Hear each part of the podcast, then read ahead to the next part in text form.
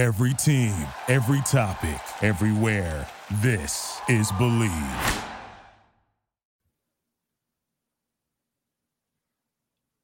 Hello, hello, hello, and welcome to Bleav. That's B L E A V in Lions right here on the Bleav Network. As always, I'm your host at Javanaugh87, Jack Kavanaugh, and I am joined as always by the all pro safety for the Detroit Lions, one who we have established without a doubt has the superior hands to his former teammate with 24 career interceptions. It's Glover Quin Jr. I like that. It gets better and better every time. It gets ah, better and better every time. just got to make sure you feel appreciated. Make sure that the fans remember who the heck you are, because in case they forgot, they've made a mistake. Your career is unforgettable.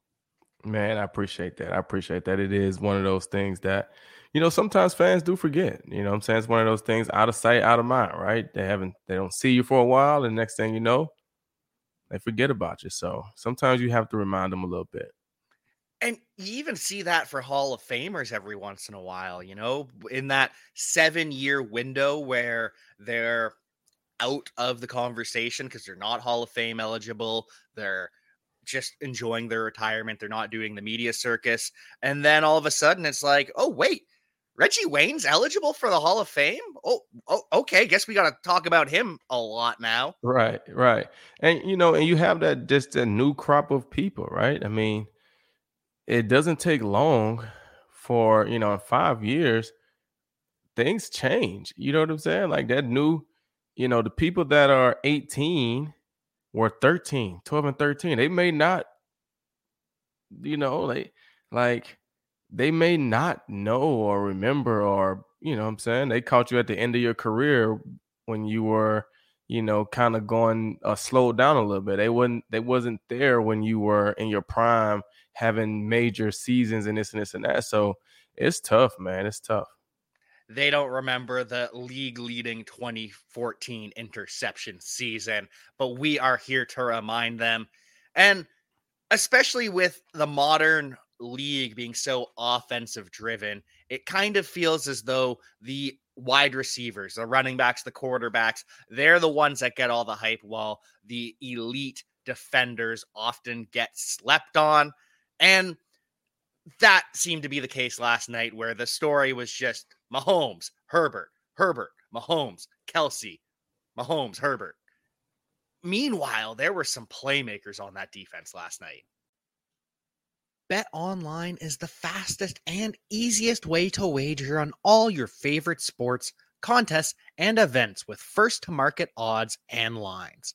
Find reviews and news for every league, including Major League Baseball, NFL, NBA, NHL combat sports, esports, and even golf. Bet Online continues to be the top online resource for all your sports information from live in game betting, props, and futures. Head to Bet Online today or use your mobile device to join today and make your first sports bet. Use our promo code BELIEVE50 to receive your 50% welcome bonus with your first deposit. That's B L E A V 50. Bet online where the game starts.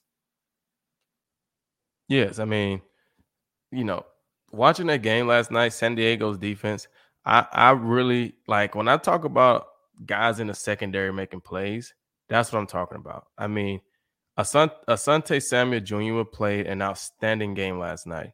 It could have been a lot better if he could catch the ball. Okay. So my DBs out there, we really got to work on catching the football. The quarterback is not throwing us the ball. So when we have an opportunity to catch it, we have to make him pay. And I'm speaking to all of the DBs in the league, right? Even in college, if you're listening.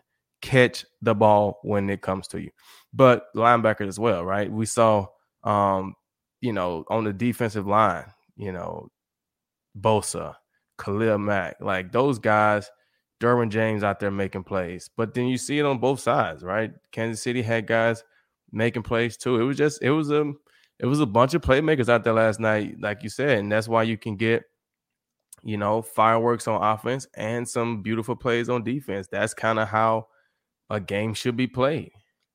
It is. It really is. And you know, everyone likes to point to the Rams versus Kansas City, that high flooring, high flying game a couple years ago, as one of the greatest of an era. But there's no reason you can't have good defensive play. We had a pick six from Kansas City from the rookie seventh round pick. That was absolutely amazing. We had Derwin James deliver an absolute spine buster on Travis Kelce and really kept him in check. So, five grabs, 51 yards on, I can't remember how many targets, but what do you think about Derwin James? Because I know you are watching all the safeties around the league and getting ready to give us your upper echelon players. Well, th- this right here, hold on one second. Hold on one second. Let me plug this in so I can be heard. Okay, so this right here is what I have to say about Derwin James. I think he's an outstanding football player. I think we saw last night he has great ability, great tackling. You know, he he had a collision with Clyde Edwards Helaire at the backfield. I would like to see him stay up a little bit and make that tackle, but I know Helaire is a small, compact guy. You know, hard to tackle sometimes. I understand that. Um, he was able to get low on Kelce and get him up off the ground and make a you know a, a big time play right there. But it was a couple plays that I saw from him last night that I want him to try to add to his game. Um, he's a guy that's a big physical type of guy. And a lot of times those guys are looking for hits. I thought it was two passes out there that if he had been looking at the ball, he could have made interceptions on those balls. But the fact that he had his eyes keyed in on the wide receiver or the tight end, he's going for the hit and the ball just goes right past him. And it's like, okay, it's a split second where you have to make that decision as a defender. Can I get to this ball or do I need to go for the tackle? And I think if he can evolve to being able to see that point, right? To not just be locked in as I'm going for the tackle, because even on the interception that he caught, that was a flag, he wasn't going for the interception on that one. It just kind of fell in his hands he had his eyes on the target to go make a tackle, and the ball just, you know, guy got pass interference, and the ball just kind of fell in his hands, and he caught it. But he wasn't, he didn't see the ball in the air, and he was going to make an interception on that ball. Um, and so that's something that I would like to see because I was, a, I like interceptions. I, hits are great, don't get me wrong, but the game of football is about winning, and winning gets you get the ball, so you take the ball away from them, you give the ball to your offense, right? So I would like to see him you know, evolve in that area and not only want to be a great hitter and tackler, but also want to be a guy that's ball hawking, trying to catch interceptions, forcing fumbles, and things like that. And not to compare him to one of the greatest safeties of all time, but it's what we saw from Troy Polamalu for all of those years. He would absolutely lay the wood, but he would go up at the last second for the one handed interception. And so it's all about knowing within that split second reaction how to make the best play possible. And sounds like you believe Derwin James can get it done there. Oh, I do. I have no doubt that he can get it done. I think I said like I think you know when you come in as a certain type of player, a certain type of reputation, you see the same things with Jamal Adams, right? He's more of a tackler, physical type of guy. You know, hate that he's out for the season, but you want to see those guys be able to do both, right? You want to see those guys. You look at a guy like Harrison Smith, who's been doing it for a long time. He can tackle you, and he's also trying to intercept the ball, right? He's trying to turn the ball over. And I definitely think Derwin James can get there. He's a phenomenal talent. And I think if he just focuses on that, he won't lose his tackling edge because that's who he is.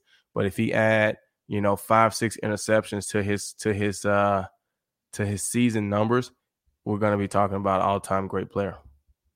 And sticking with the interceptions for a moment, how annoying is it that Patrick Mahomes throws four interceptions?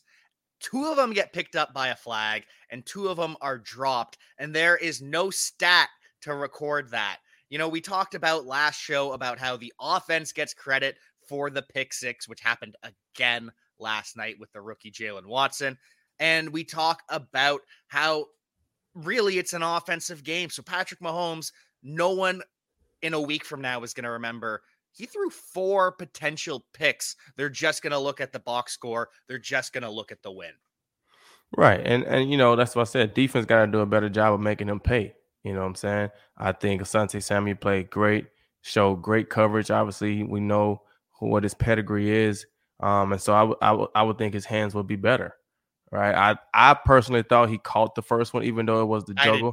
I, I thought he was able to get his hands up under the ball and catch that first one, but they called it incomplete. The second one, that's a big play in the end zone that you have to make. And um, he didn't. And you look at Kansas City, they made that play, you know, in the pick six at the end zone. And so things like that, you have to do it. I thought his coverage was outstanding.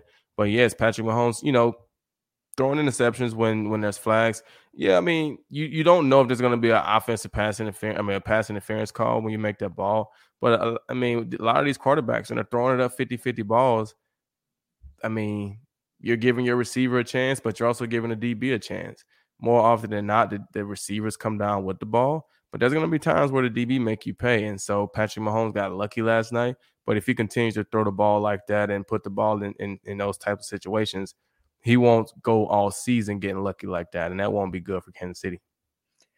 Even for a player as supremely talented and as supremely lucky as Patrick Mahomes, eventually that has to run out. And we saw last night the luck flipped for the Chargers because I really felt like they were in control for most of the game. And then all of a sudden, 99 yard pick six on the goal line.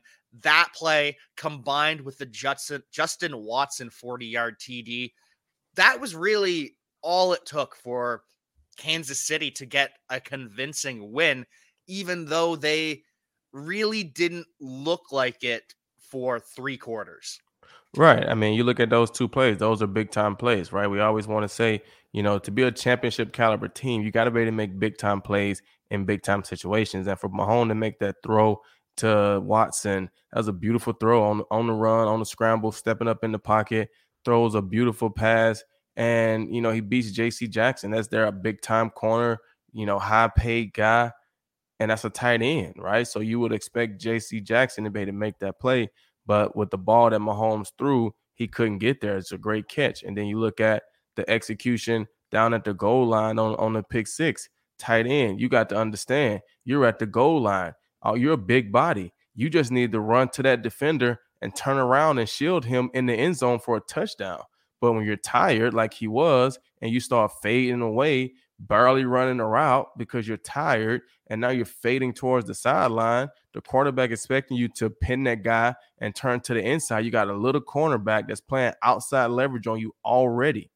Run to his inside shoulder, push him outside, turn around, pin him in the end zone. Quarterback throws the ball low and away from that defender, and that's a touchdown. But when you're tired and you start to drift, you don't push the DB outside. You don't come back to the ball. You don't, you know what I'm saying, shield them off. And the DB undercuts the inside pass. And now it's a pick six. That's a huge play in the game. And it's just execution, I say, by the tight end. He's tired. Well, you got to get out the game. And I know he was trying, but hey, man, if you can't get out the game, that's what it's called being a pro. You got to be able to push yourself in that moment. Those are two critical of moments, especially against a division opponent that you've been battling with year in and year out. Like you got to win that game. You got to go on the road and steal that game, and that's a huge play in the game right there. You really can't afford to phone in a single play in the NFL, no matter what position you are. Because if you're on the offensive line, you're giving up a sack. If you're on the defensive line, you're getting pancaked. If you're a tight end receiver, you're giving up an interception. And if you're a DB, you're giving up a touchdown. And if you're a quarterback like Justin Herbert, you're playing through what looked like a pretty brutal rib injury at the end of the game. And so I was conflicted on this because we all know the story of Matthew Stafford in his rookie season when he came back with the separated shoulder, won the game. We love those stories. And it did pay off in the end with Herbert throwing that fourth down strike to DeAndre Carter and then the touchdown to Canadian Josh Palmer. But on the third down, he was in so much pain, he couldn't even run it for a two, three yard first down, knowing that the slide was going to hurt that badly. And so, at what point should a quarterback or a player in general check themselves out of the game when they're in that much pain? Because I know it did work out in the end for Herbert. He made the plays, but he really struggled for pretty much the entirety up to that point with heavily, heavily injured ribs. You know, and, and and I think that's that right there is something that me personally, I'm not overly, I don't want to say impressed, but I don't really like that. It's early in the season, you know, you're in week two, right? And you got ribs, and it's confusing, right? You, your ribs are hurting so bad, you're grimacing on every single play. You, they're hurting so bad that you couldn't walk. He could have walked for the first down. There was clearly no one in front of him for at least 10 yards. It's third and one. Can you not be tough enough and get that one yard to at least get us a first down? You don't have to slide. You could have just kept running and jogged straight out of bounds, right? But then you come back the next play and throw a dart like that. Like, that's confusing to me. I, I don't understand it, right? So for me, if you, especially with the score being 27 17, you know, the chances of winning that game at that point is slim. You got to get a touchdown, onside kick, get the ball back. Like this, it's slim. And if you're hurting like that, especially in week two, you got to come out. You got to come out and give yourself a chance because you know you don't want bruised ribs to turn into broken ribs, right? If they're bruised, hey, start the healing process. It's a Thursday night game. Start the healing process and get yourself out of it. You're down 27 17. You know the D line is 10 off. They're in pass rush mode. They know you're throwing the ball and you're just taking hits. They see you grimacing. So they just hitting you every single time. Those are unneeded hits, unnecessary hits for you to add a touchdown to your resume and whatever. You still lost the game and you took all those extra hits. If you can't run or play this early in the season, I can understand if it's week 16, week 14, when it's key down the stretch and you need that win, right? It's week two, you still got 14 other games left to play, Lord willing, 15 other games. So you take care of business. This one loss isn't going to hurt you, you know, come playoff time. And when you think about it, he gave up a lot of time on the clock with the rib injuries, missing plays, missing passes, etc. Chase Daniel, the backup quarterback who played in Detroit. I don't think he was there when you were there, was he? No. Yeah, I thought he was after you, but uh, Chase Daniel, he's a quality backup. That's why you have him for moments like this. So maybe you end up in a little bit better position because there's more time on the clock for that comeback. It's kind of what we talked about with Josh Allen, too, in a different sense, where Josh Allen, it's early in the season. They're up and he is running. He is throwing the stiff arms. He's throwing the shoulder around. You got to protect yourself. You cannot be putting yourself in danger this early in the season. Right. And these quarterbacks have to know for one, they're the franchise, right? It's hard to win a Super Bowl title without a quarterback. It just is what it is, right? When I'm going through my picks on Sundays, you know, I, a lot of times if it's a close game, I'm looking at who's who got the best quarterback because it's so difficult to win without a good quarterback. And I know, you know, that's not the end all be all, right? Cleveland got a great rushing attack. They went into Carolina last week, or they won, they beat up on Carolina last week off the run game, right? Kareem Hunt, Nick Chubb, all those guys. I understand that. But at the end of the day, you need a quarterback you need a quarterback, and these guys got to understand that. And I know they get caught up in the emotions of it being week one and you know early in the season, and everybody's excited to play, and we all are. But we want to see you play 17 games. We don't want to see you just play one. We want to see you play 17. And so um, they got to do a better job of protecting themselves. And looking at quarterbacks, one who does protect themselves pretty well is Jared Goff. He will be facing off against the quarterback dr- drafted directly after him at number two, Carson Wentz with the Washington Commanders. And, you know, in years past, that would be all everyone could talk about is one one overall versus two overall. But we saw this with Jameis and uh, Marcus Mariota as well. Once you kind of move on to a new team, or you've lost the the shine of that number one overall, number two overall pick, people just stop talking about it. Where it's not Goff versus Wentz anymore; it is just the Commanders versus the Lions. Right, that's the case for the you know the media, but that's not the case for those players. Okay. Jared Goff know he was the number one overall pick, and Carson Wentz know he was number two. So they may not say anything, but Carson Wentz know that this was the quarterback that was picked ahead of me. The same way these wide receivers or these DBs or these people know the guys that were picked ahead of him. And you and you might say, well, it only occurs when a guy was a fourth or fifth rounder and you know he felt like he should have been a second rounder and now he got a chip on his shoulder because because all these guys got drafted ahead of him. Yeah, but it's the same thing when you got an opportunity to be the number one overall pick in the draft and they take another quarterback in your position and you go number two. It's different when you're Aidan Hutchinson and they take a quarterback or they take somebody else or, you know what I'm saying, at one and then a D lineman. I mean, they take you at two, right? When it's a quarterback and a quarterback or same position, like you wish you would have been number one. So you got that chip on your shoulder, especially when you're going against those guys. And, you know, no, they're not covering each other, but it's my team as the quarterback against your team as a quarterback and whoever plays better from the quarterback position most of the time will win. And this game, the Lions are favored to win by one point as of last night, according to our sponsors at betonline.ag. And with that in mind, that will be the first time the Lions have been favored in a game in, I think, 24 matchups. How do you go a whole season and you're not favored to win one game? I mean, Not like that's a whole season and almost a half. How do you not favor to win one game? Wow. Come on, Vegas. It's been a tough go for the Lions, but we're looking to turn that around by picking off Carson Wentz, who threw two interceptions versus the Jacksonville Jaguars. But he also threw four touchdowns. He threw one to Terry McLaurin. He threw one to Curtis Samuel, who is now kind of operating in that Deebo Samuel role, four carries, eight catches. And then he threw two to the rookie, Jahan Dotson. So there's playmakers on offense for the Commanders, but I think that the Lions can make some plays as well. Yeah, I, I think they can. I think, you know, last week, like we talked about, right? AJ Brown made some plays on us. I understand that. Um, but a lot of it was created off of what Jalen Hurts could do with his with his feet. Um, he kept the chains moving forward. He kept us off balance. Yes, Carson Wentz can move around, but I don't expect him to be a Jalen Hurts type of runner. Um, so I think we will get tested more in the drop back passing game. So it's a good challenge for our DBs early in the season, going against some talented wide receivers, a good quarterback in, in Carson Wentz, and to see how can we hold up because in our division, you know, Green Bay is down at the wide receiver spot.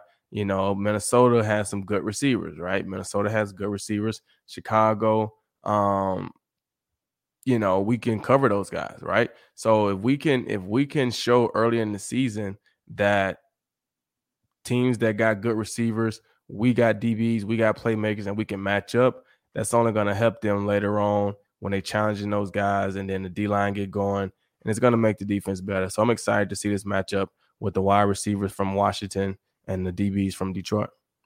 Very much so, especially after last week. Jeff Okudah followed DeVonta Smith around, blanked him completely. I'm interested to see who faces up against who this week. Are they going to keep Amani on the number one in Terry McLaurin and put Jeff on the outside against the rookie Jahan Dotson? Will they move him around with Curtis Samuel in the slot? There is a lot of fun to be had uh, in this matchup, just watching who covers who and watching the commanders in general because Ron Rivera, head coach, he was the head coach of Jonathan Stewart, the running back for the Carolina Panthers, who we face in fantasy this week. Right. And I think it's going to be a long week for Jonathan Stewart. Obviously, we didn't get off to a great start last night. I don't think with Herbert or Kelce. So we got a couple guys that got to come to work on uh on Sunday. But we got to get this win no matter what. So D'Andre Swift, we need you to step up in a major way. So that means the Lions need to give him the ball because we need you to step up in a major way. Okay. Um, yeah. Yeah.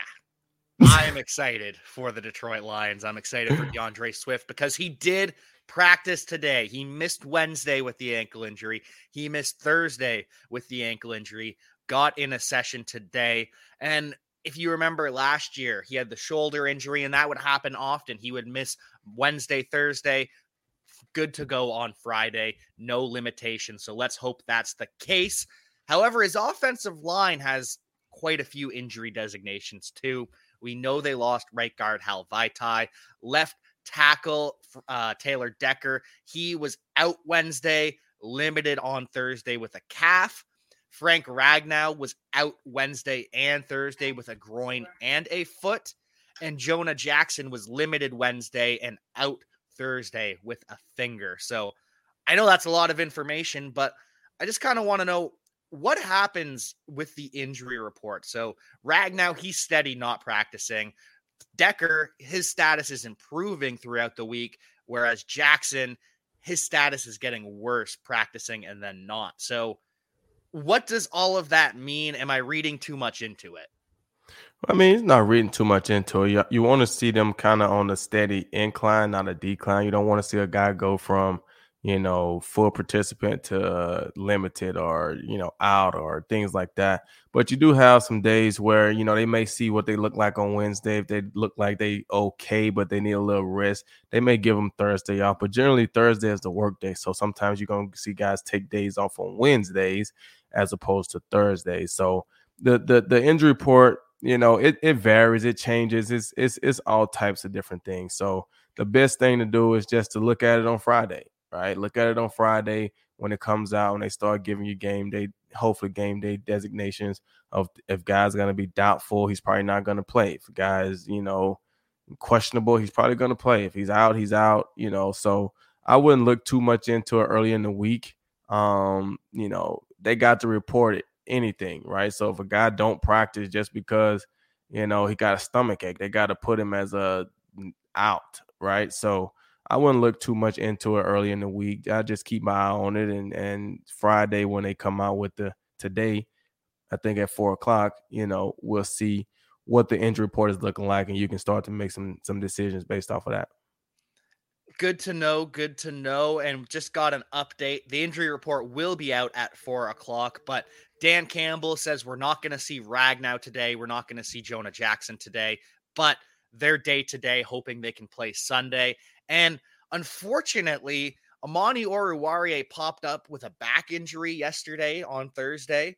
And today he's not practicing as well either. He is also listed as day to day, but they're hopeful he can return how often do these injuries because he was fine on wednesday full participant is that something that lingers from the weekend typically or is it something that pops up in practice maybe the night after or is it both? well, well that's something to, to, to keep an eye on right? Because if you go from a full participant on wednesday to a participant on thursday but then you're out today Friday is generally one of the most important days because you're going red zone, you're going, you know, situational stuff. You you this is your last day of practice before you go and play.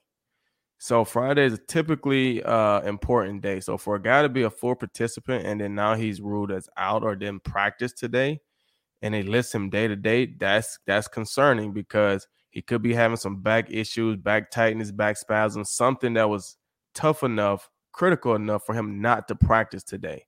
And so to be listed as day to day is kind of like one of those things. Well, we just got to see how he's feeling tonight. You know, let's see how he's feeling on Sunday. And if it's not any better, then he probably won't be able to play. Uh, if it gets better, then obviously he'll be able to play. But those are those are the ones that that's that's kind of concerning when a guy has been, you know, full participant, then gets listed on the injury report, and then he's listed as out that's that's a different one. Yeah, I'm starting to worry about it too, just with those comments. Jeff Okudah would step into that number one CB role. Will Harris would step onto the field as well. So it's not as though there's no plan in place if Oruwariye misses, but you never want to be without one of your starters on defense, especially in a must win game against the Commanders. And maybe must wins a little bit of an over exaggeration, but it feels as though we need to see a win from the Lions. Yes, they do. They need to get this win big time. I think, you know, they they still have the the nation, the national crowd from the Hard Knocks, the great job they did with that series. So I think everybody's still excited about the Lions, but they got to get a win. They can't start out 0 and 2 or people are going to start to write them off again. So They played a tough game in Philly. Was a close game, right? Last week in Detroit, they played a close game against Philly, and they they they did that a lot last year, right? A lot of close games that they didn't pull out the the victory. So they have to get this victory against the Commanders if they want to continue to to have that national momentum, that national excitement, people expecting the Lions to do something. If they start out 0 and 2, it's going to be very difficult. It is. It is. And one of the the two biggest things on the Lions offense I'm going to be looking for. Number 1, of course, D'Andre Swift. We saw James Robinson. He's coming off an Achilles tear that he suffered at the end of the season and he averages 6 yards a carry and a touchdown on 11 carries. And then Travis Etienne in his first NFL game coming off the Lisfranc. He averages over 11 yards per carry on the ground. Could have had two TDs had Trevor Lawrence thrown a little bit more accurate ball.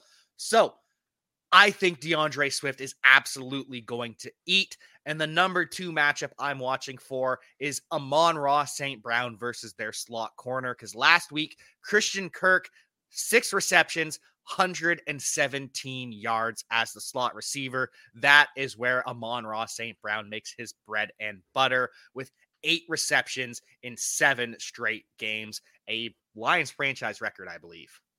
Yes, and I, and I, I would expect those matchups to go in the Lions' favor, just like you said. I expect a big game from D'Andre Swift, and I think they're going to see that if when they feed him, it makes the offense tick. So I would expect him to get more than 15 carries, this game. And then, like you said, Amon Ross St. Brown. I mean, he's he's the guy that's in the slot. He's moving the chains. He's keeping the things going.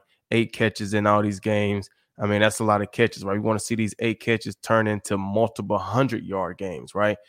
I mean, eight catches for 60 yards. I mean, you're catching the ball, but we're not really getting a lot of yardage out of these catches. So we want to get eight catches, but let's start getting up in the 90, 100, 120 yard range, want a touchdown here or there. And now we're going to the next level. So I would expect and hope to see some of those things on Sunday. Let's hope for a big game from our offense. Let's hope from a big game from our defense. And before we get you out of here, I just want to get your takes on all of these games coming up. Lines are brought to you by our sponsors at Bet Online. Steelers versus Patriots. Patriots are favored by two points. Mac Jones, actually, he had the stomach issue yesterday that you were talking about, and that has to be listed as illness. And of course, everyone freaks out when they see illness in 2022 because they're worried it's going to be a longer term thing. Yeah, and, I mean, you know, I I think I'm going to go with Pittsburgh in this game. I don't think, you know, New England just they just don't look explosive to me offensively. I don't know if they're ready to to to make a move, make a push. I didn't see anything last week in the running game or the passing game.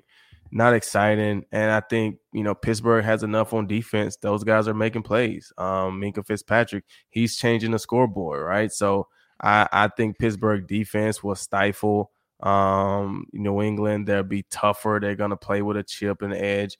And long as Mitchell Trubisky don't lose the game for those guys, I think they'll be fine. Najee Harris is back practicing, so hopefully he don't have any limitations with his foot. Yes, you're gonna be without T.J. Watt, but I think they have enough veterans, enough guys on that defense in Pittsburgh that they can go and, and get a win against New England. So I'm going Pittsburgh in that one. I'm, I'm not impressed with New England right now. And, you know, they'll be starting out 0 2, which is not good for New England. It is not good at all. The media is going to be all over Bill Belichick. And the New York media is all about this Giants team. Seeing Brian Daboll, just the energy that he brought, different from Joe Judge, different from Tom Coughlin, different from Ben McAdoo. Giants favored by two at home versus the Panthers. Yeah, I mean, I think they should get a win. You know, if they play the way they played last week, you know, Saquon Barkley stay effective like he was last week. Um, I, I think they could beat the the the Panthers. We saw the run game big in in Cleveland last week against the Panthers. Um, I don't think the Panthers have enough to beat the Giants. So I'm going to ride with the Giants on that one. Hopefully they can stay with that same momentum, continue to get Saquon Barkley the ball, and and I, I don't want to say it's going to be an easy game, but I think they'll do enough to beat the Panthers. that was really beautiful to see last week. A healthy Saquon Barkley is just yes. good for football. He is. It's just great when the stars are healthy and they can play. I mean, these guys, all these guys in the NFL are great, but the stars are they're they're great, man. They're great players to watch play, and you just love it when they're healthy and they can go out and perform. And you know, when when we all love it when the good guys play good. You know, those are the best games. Last night when the good players are playing well, you're going to have some good offensive plays. You're going to have some good defensive plays. And it's just going to be a great game to watch. Um, that's what you want to see. You want to see the good players healthy and playing good. So hopefully Saquon can stay healthy, stay on the field, and continue to play well and get the fans what they want to see. Love that from Saquon. Love that for all the players in the NFL. Unfortunately, the Jets will be without their starting quarterback, Zach Wilson. Instead, they will have Joe Flacco once again, as the Browns are favored by three and a half at home. Yeah, I got to go with the Browns in that one. I mean, you saw what they did last week, you know, with the run game. They leaning on those guys. So I, I would expect that to continue. And like I've always said, as long as Jacoby Brissett don't lose the game for those guys, I think they can do enough offensively, and I think they got enough defensively to uh to beat the Jets. Last year, Carson Wentz lost the game for the Colts against the Jaguars. This year, they've got Matt Ryan. Colts favored by four in Jacksonville. Yeah, I'm going with Colts in that one. Like I said, I think last week we I expected more from the Colts, bringing over Matt Ryan, hopefully solidifying that offense with the running back they have and the defense that they have and them looking like the favorites in the AFC South. But they didn't play that way last week. They came to Houston, ended in a tie. Definitely wasn't expecting that. That was obviously to me that was a win for the Houston Texans. Um, but I think they'll come out this week and play better. I think they'll they'll play better. They'll get in the groove a little bit better, and I think they'll do enough to beat Jacksonville. But Jacksonville does look better they look, you know, like they could be more competitive. Trevor Lawrence in the second year. It's going to take them a little time. I think they can make it competitive. They got some good players, but I think India sneak out of there with the win. I think you hit the nail on the head there. Jacksonville is a year away from being a year away still, but they're going to compete. you like that one, eh? A year away from being a year away. That's a good one. I like yeah. that. Team that thinks they are here right now. Baltimore Ravens host the Miami Dolphins. Ravens are favored by three and a half over Tua Tagovailoa. You know, that's going to be a good game. That's going to be a good game because I thought both of those teams looked pretty good on Sunday. I thought the Miami defense flew around and made plays. And obviously, you got Tyreek Hill and Tua and, you know, Jaylen Waddle catching that slant and showing some real explosive speed um, to take it the distance last week. So I, I like what Miami is doing. I like the energy that they're playing with. But you can't discredit Baltimore as well, right? Lamar Jackson having a big game, big pass last week for a touchdown. Their defense is always going to be, you know, a good defense, tough, physical, you know, making plays. So that's going to be a good game. That's going to be a good game. It'll be a good battle.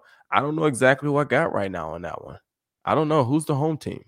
Uh, Ravens are at home. Ravens are at home. Ah, uh, I don't know. That's gonna be a good game. That that that's one of those games when you're making your picks. You know, you you sitting there, you're wondering. Ah, I don't know. Um, I'm probably gonna go with Miami. Ooh. Um, but that's gonna be a good game. It is. And one of the things Lamar Jackson has talked about is last year against the Dolphins, they loved to run that all out blitz. They love to bring six, seven, eight defenders against Lamar, make him make a quick decision. And so that is one of the things Lamar says he's been working on all off season through training camp, how to beat those all out blitzes. So I'm excited to see how that works out. And I'm excited to see the Buccaneers at the Saints. Buccaneers are favored by two and a half, but we know for whatever reason, Tom Brady has struggled against the Saints since joining Tampa Bay. Right. And and that's just kind of how it is, right? You have some of those teams that you always play well against, right? You have some teams that you always struggle against, just regardless of who's in there, quarterback, whatever, doesn't matter. You just seem to struggle against that team. And that team for Tom Brady is the New Orleans Saints. So New Orleans Saints having, you know, Mike Thomas back catching a couple touchdowns last week. you know, the defense that they have. Tampa, you know, being without Chris Godwin. I like Julio. I like Mike Evans. I like Leonard Fournette. But Tom struggles against those guys. Tampa's defense played really well last weekend. Those linebackers that they have, Lavonte David, Devon White, Devin White, I don't I think that's his name. Like those guys played phenomenal last week. They've been playing well for a few years now. Um, got guys in the secondary that can make plays. That's gonna be another good game. That's one of those games where they playing at home. Who's at home? Uh the Saints are at home. They're underdogs that's, at home. That's gonna be a good game. I'm gonna probably go with the Saints. I'm probably gonna go with the Saints in that one. I totally get that. Tom Brady, for whatever reason, not even just with Drew Brees, it was with Jameis too. Tom Brady against the Saints is a weird matchup. Brings us to the four o'clock slate. Starts with Seahawks at 49ers, and the Niners are eight and a half point favorites at home. You know, that's a big favorite. You know, that coming is. off coming off of what the 49ers showed last week and what Seattle showed last week. I mean, I think we saw that Seattle's defense can do enough to keep them in the game. You know, so to say that they're gonna the 49ers offense is gonna be that explosive to beat them by eight points, that's that's a big, big favorite. Is George Kittle playing? He is day to day. It's gonna be a game time decision. Okay, so he does make their offense better. But I, you know, we, we had conditions last week in Chicago. I would need to see something more from from San Francisco. I saw enough from from Seattle to feel like, hey, you know what? They got a solid defense. You know, they're gonna struggle. Well, I'm gonna say they're gonna struggle, but they're gonna be without Jamal Adams this week, right? So they're gonna lose a Pro Bowl, All Pro type player in Jamal Adams, right? Um, but I think they showed enough last week that they can play tough on defense. And they got enough playmakers on offense with DK Metcalf, Tyler Lockett, Geno make, making a throw whenever he needs to make it. Long as he don't lose the game, I think I might have to go with Seattle to win that one. And that's the thing is the spreads in the afternoon slate on Sunday are so wide because we got the Rams hosting the Falcons too. Rams are favored by 10 points coming off that loss to the Bills. You know, I I I think they can do it on paper. Like I said, I wasn't impressed with what I saw from the Rams in open that night. Right? I I wasn't impressed. I didn't see a lot of explosion on offense. Yes, they got Cooper Kupp, but that was really all I saw. Um, so I I think they're gonna make an asserted effort to get Allen Robinson involved in the game plan early, get him some targets. I I I think the Rams will win the game, but to say they're going to beat them by 10 points, this is the NFL. I don't know. I the Falcons looked sneaky last week. The too. Falcons didn't they didn't look as bad as people probably expected them to look. So I I mean if I'm picking up the spread, I'm probably got to go with Atlanta. If I'm picking straight up, I'm probably going to go with the Rams just because but it's not like the Rams have shown me that they're going to absolute beat the Falcons. And the second 10 point spread is another team that disappointed in week one Broncos hosting the Texans. People must love this rebound narrative for the Rams and the Broncos. 10 points against the Texans, who tied the Colts, though. That seems like a lot. Yeah. I mean, I don't know where they're getting these spreads from. I do think Denver will win the game. I think they're gonna, you know, put more on Russ, right? They're gonna come out of that game saying, Hey man, we paid this guy all this money. Like let's let's give him an opportunity to win the game, right? Let's give him a chance to to do something. We're gonna put more on Russ. I think the Texans, you know, coming out and getting a tie against the Colts probably woke a lot of people up. Like, okay, well, we can't automatically account this Texans game as a win. So we got to go in and play football. But I don't think the Texans will do enough to to win against Denver. I think Denver gets that win and, and get to one and one. Bengals looking to get to one and one too. They face the Cowboys without Dak Prescott. Cowboys are at home, but Bengal, Bengals are favored by a touchdown. Yeah, I mean that that's where you should have the 10 point favorite right there, right? They didn't look great on defense last week, and then they didn't score any points last week. They, they were the only team in the NFL, I think, that didn't score a touchdown in week one. And now you take away the quarterback. I don't expect them to score this week. The only way they may score is if they just lean heavily on on Zeke, which would be good for our fantasy team. But at the end of the day, I don't think they have enough to beat Cincinnati. So I got to go Cincinnati with that one. Final game of the four o'clock slate. We've got the Cardinals at the Raiders. Raiders are five and a half point favorites at home. Yeah, I, I mean, I think they'd do that. You know, the Cardinals didn't show anything last week against Kansas City. They came on late in the game, but that game was over with early. Kansas City did whatever they want against their defense. They got to get something fixed over there in, in in in Arizona. So I don't know if they'll be able to slow down Davante Adams and David Carr. I mean Derek Carr. Um, I, I'm going with with Oakland or Las Vegas, the Raiders in that game. I don't think Arizona, and they're struggling offensively. You know, no D no D Hop early in the season. They're they're struggling offensively. So I I, I got to go with the Raiders in that one and reading about the Cardinals defense, it's starting to sound like many of the miscommunications on defense, there's people not lined up in the right spots. Sounds like they really missed Jordan Hicks, the linebacker and captain last year, who went to the Minnesota Vikings. And replacing leadership is always hard. It's no no question, especially a guy that's making calls, getting guys lined up. You look at those linebackers; he's in the middle, he's controlling and helping out with the D line, the secondary all those guys. So when you take a guy like that out of the mix, you take him away, you're gonna have some problems with the communication, especially early in the season. Somebody has to step up. You know, you look at Budda Baker, it's hard for the safety to control everybody because he's in the back. Yeah, he can control the secondary and linebackers, but the D line can't hear him. There's somebody in that linebacker group that has to step up and take control of the communication and make sure everybody's on the same page and make sure the defense is playing well. I think they still got Vance Joseph as the defensive coordinator right there. He's a great coach. I know him personally. So as I know that's not something that he coaches or stands for. So I would expect Arizona defense to play better, but I don't think they do enough to get the win.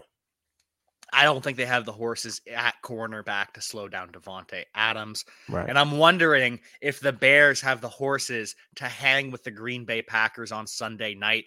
Packers are favored favorited by 10 points after getting the brakes beat off by the Vikings. That's that's that's I don't know what Vegas is doing. Like I'm hoping that the Packers can score 10 points, let alone win by 10 points. Right? I mean, you look at their offense last week, they looked awful. I'm just gonna say it. They looked awful, right? They didn't. I mean, the guy runs right by Patrick Peterson early in the game and he drops wide open touchdown. Like, you know, when when the media and everybody's making a big deal out of it, Aaron's talking about it, it only puts more pressure on those wide receivers. And they start to think about it more and more and more. So we're going to continue to see drops. We're just going to see it. Those guys are young, inexperienced wide receivers. You know, their veteran guys got to step up. Randall Cobb has to do more. Sammy Watkins has to do more. But those guys are older. Randall Cobb is harder to get separation in the slot when you're slowing down and these guys are speeding up, right? They're getting younger, you're getting older. So it's harder for him to get separation and be explosive. Same thing with Sammy Watkins out there on the edge. It's tough going against these young, explosive corners, and you're out there on the edge as a as an older person. So they got to do a little bit more. I don't know who I want to pick in that game because you want to trust Aaron Rodgers. You want to trust what they can do and what they've done and shown over these years. And you just don't really know what Chicago can do. Like I said, we saw them in the dirty, nasty game last week, and they were down 10 0, right? And they started making a couple plays, and it, the run game came through. And, you know, those that's their type of, you know, environment that Chicago has, you know, loved to play in dirty, nasty. But if they're playing not in that, do they have enough to keep up with Green Bay? But Green Bay don't have. Ah, I'm torn. Can they? So I might, I might just and, have to go with the quarterback and go with Aaron Rodgers. I get that. I'd prefer if they just both lost, put the Lions in a better position. I know it's a tie, but if we can just get a, a L in the column for both of them, I'd be happy with that. No question. Then we come to Monday, and we are blessed with two Monday night football games. First, we have the Titans at the Bills. Bills are favored by 10. And then we have Vikings at Eagles, where the Vikings are favored by two. Or no, sorry, Eagles are favored by two. Eagles favored by two over the Vikings. I like that. I liked what I saw from the Eagles last week. I think, you know, and DeVonta Smith didn't have a catch, right? So I think he's gonna wake up this week. He's a big time player. You still got Jalen Hurts, you still got uh, those running backs that have four different guys score a touchdown, right? So they got a stable of running backs, and then you got AJ Brown. You know, to get the tight end involved. I think Philly does, and their defense is is tough. Um, I think Philly has enough to beat uh, Minnesota. Although Minnesota played well last week, but like I said, they played against Green Bay. Like Justin Jefferson put on the show, obviously with nine catches, 180 some yards, a couple touchdowns. He put on the show. I can't sit here and say that they're going to allow him to do that this next week. So somebody else is going to have to step up.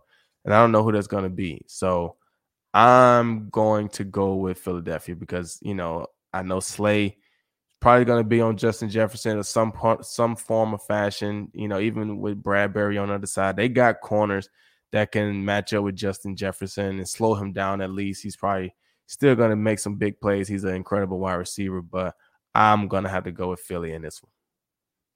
I get that. You got to root for your boy Darius Slay. We got to hope that he can shut down Justin Jefferson, maybe give the Lions the key on how to slow him down. Before we get you out of here, back to Lions versus Commanders for a second. I just want to know in your extensive career, did you have any big memories against the Commanders or whatever they were called during your time? Yeah, I remember back when I was younger playing with the Texans and I can't remember if it was my second year, one of those years. We go to Washington and we're playing, and you know, you get the iconic picture, the iconic play from the great Andre Johnson. We're losing or we're down in the fourth quarter. Matt Schaub rolls out to the right. He's probably on about the 40 yard line. That's the last play of the game. I think it was. Matt Schaub rolls out to the right. We had Andre Johnson on the left hand side. We had trips to the right. We had one guy backside, Andre. We roll out to the right like we're doing Hail Mary. And Schaub throws the ball all the way back to the left.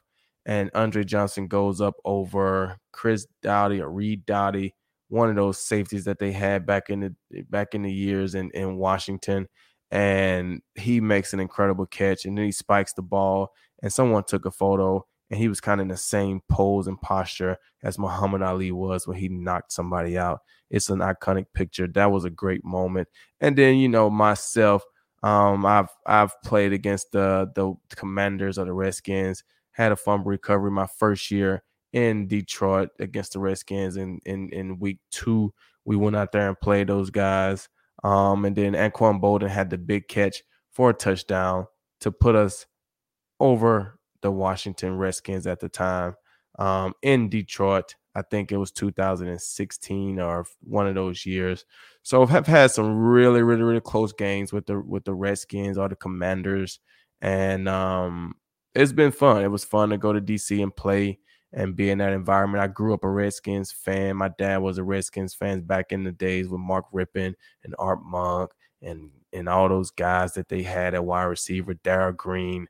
I was a fan, and so it was cool for me to go out there and play. Um, needless to say, I don't know if I ever lost to the Redskins. Maybe. I don't know. I had to check the record. Um, but the Redskins are fun. So hopefully the Lions can continue uh, that tradition of beating the Commanders, no longer the Redskins, and they can get the win on Sunday. Love to hear it. Hopefully, we can get a fumble recovery from the secondary, maybe a pick or two, or maybe we can have a wide receiver recreate that epic. Well, we actually, I don't, I don't want to recreate that because that would mean that it's a last second play. I prefer we win by a little bit more than the last second, but you know what I mean. I hope oh, yeah. we see lots of fun stuff on Sunday versus the Commanders. Glover, thank you as always for coming on here giving us all the knowledge we need. Any pluggables you want to plug before we get you out of here? Nah, nothing right now. Like I said, I got a few things in the works, a few things coming through the pipeline. Should be exciting. I'm I'm excited about it. So stay tuned for those coming later on. But as of right now, we got the low Lobos this week playing against UTEP. Hopefully they get a win. Um, but that's really about it for me. Go Lobos, go Lions. Check out our sponsors at Bet Online. Subscribe to the podcast, leave a comment, rate, review. And until Sunday, we will see you next time. Thank you for listening to Bleav. You can show support to your host by subscribing to the show and giving us a five star rating on your preferred platform. Check us out at Bleav.com and search for B L E A V on YouTube.